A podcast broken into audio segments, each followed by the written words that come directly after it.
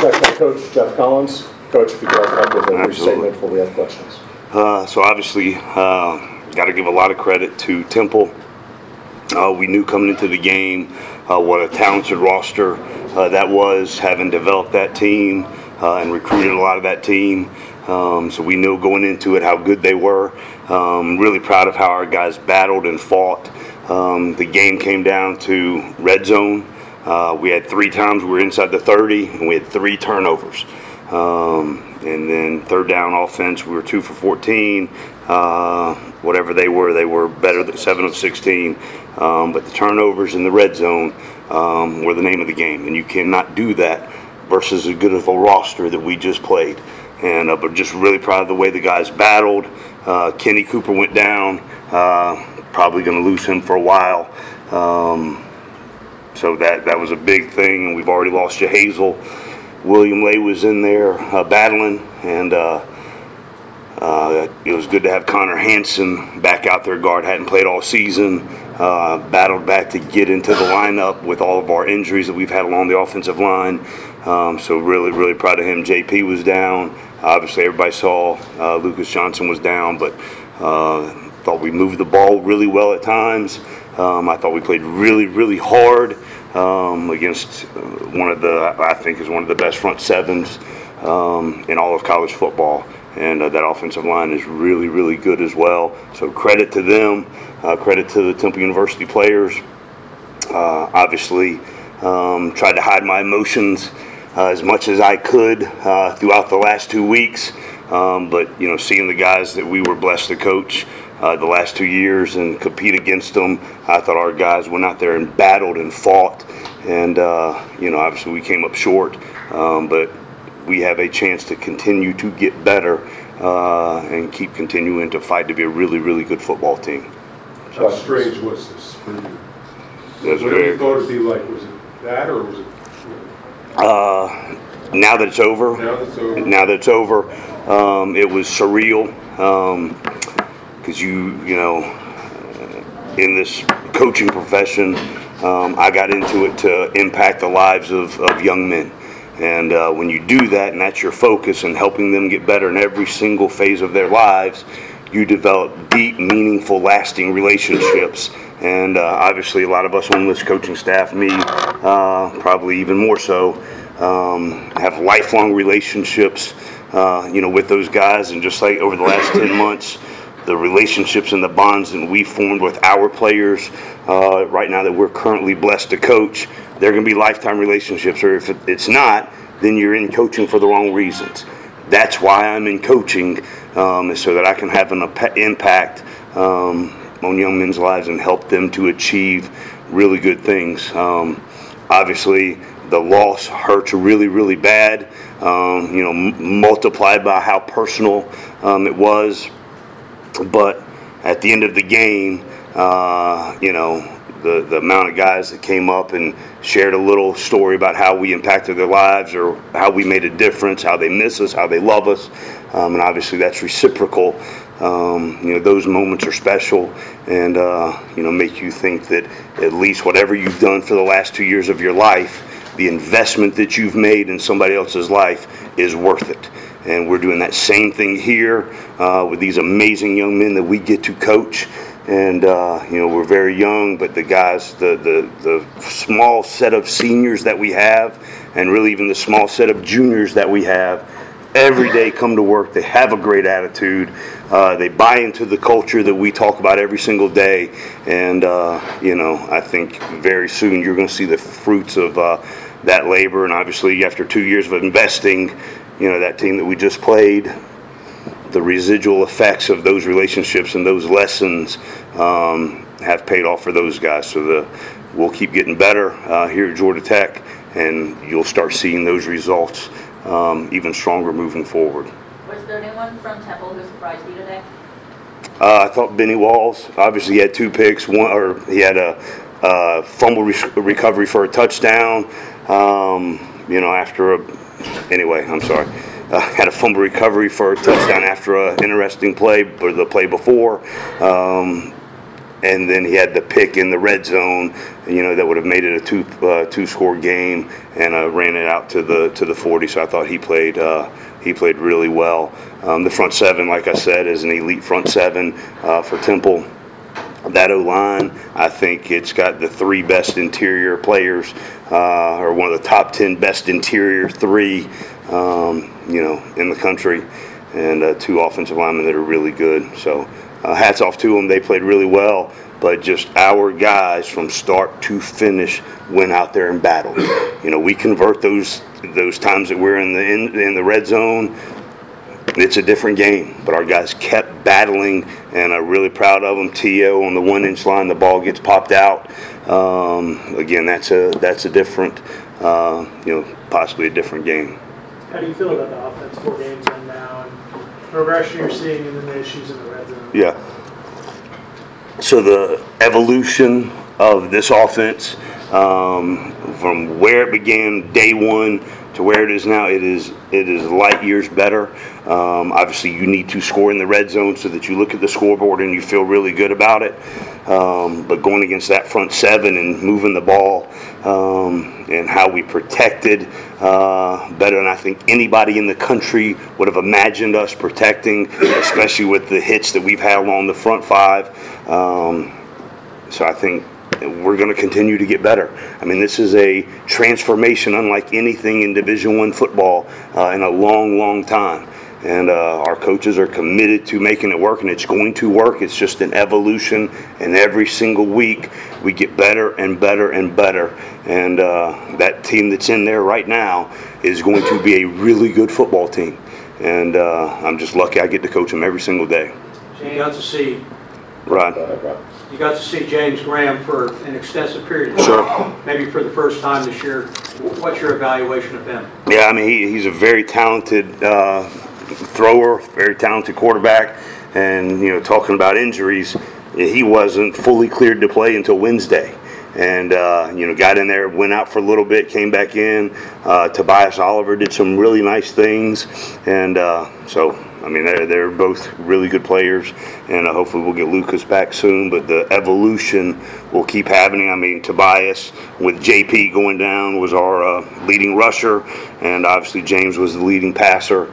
And, uh, but they're doing, there, there's things that are cause you to have really, really, really good hope um, moving forward.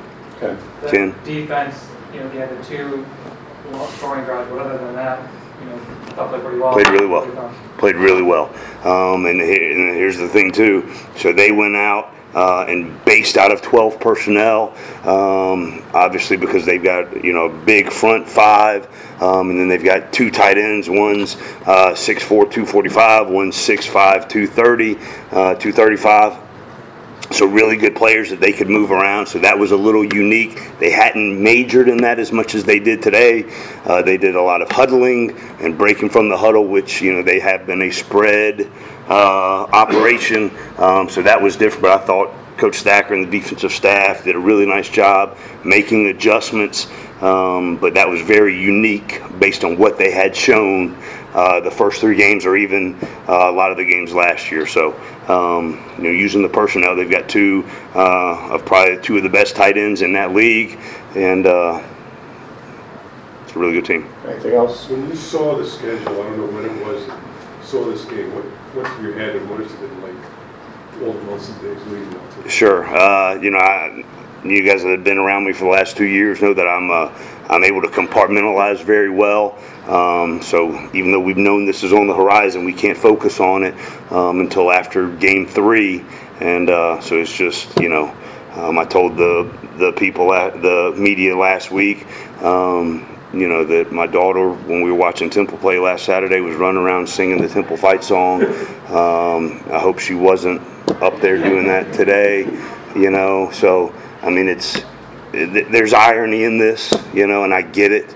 Um, but all we can do is focus on what we can do to get better, take the positives from that game, which there were a lot, and understand that is a really good football team and a really good roster that we just played, and we went toe to toe with them um, in week four of uh, transformation. And uh, you know, there's a lot of things that we can be really proud of, um, but just finishing in the red zone, we've got to do that. Converting third downs, we got to do that.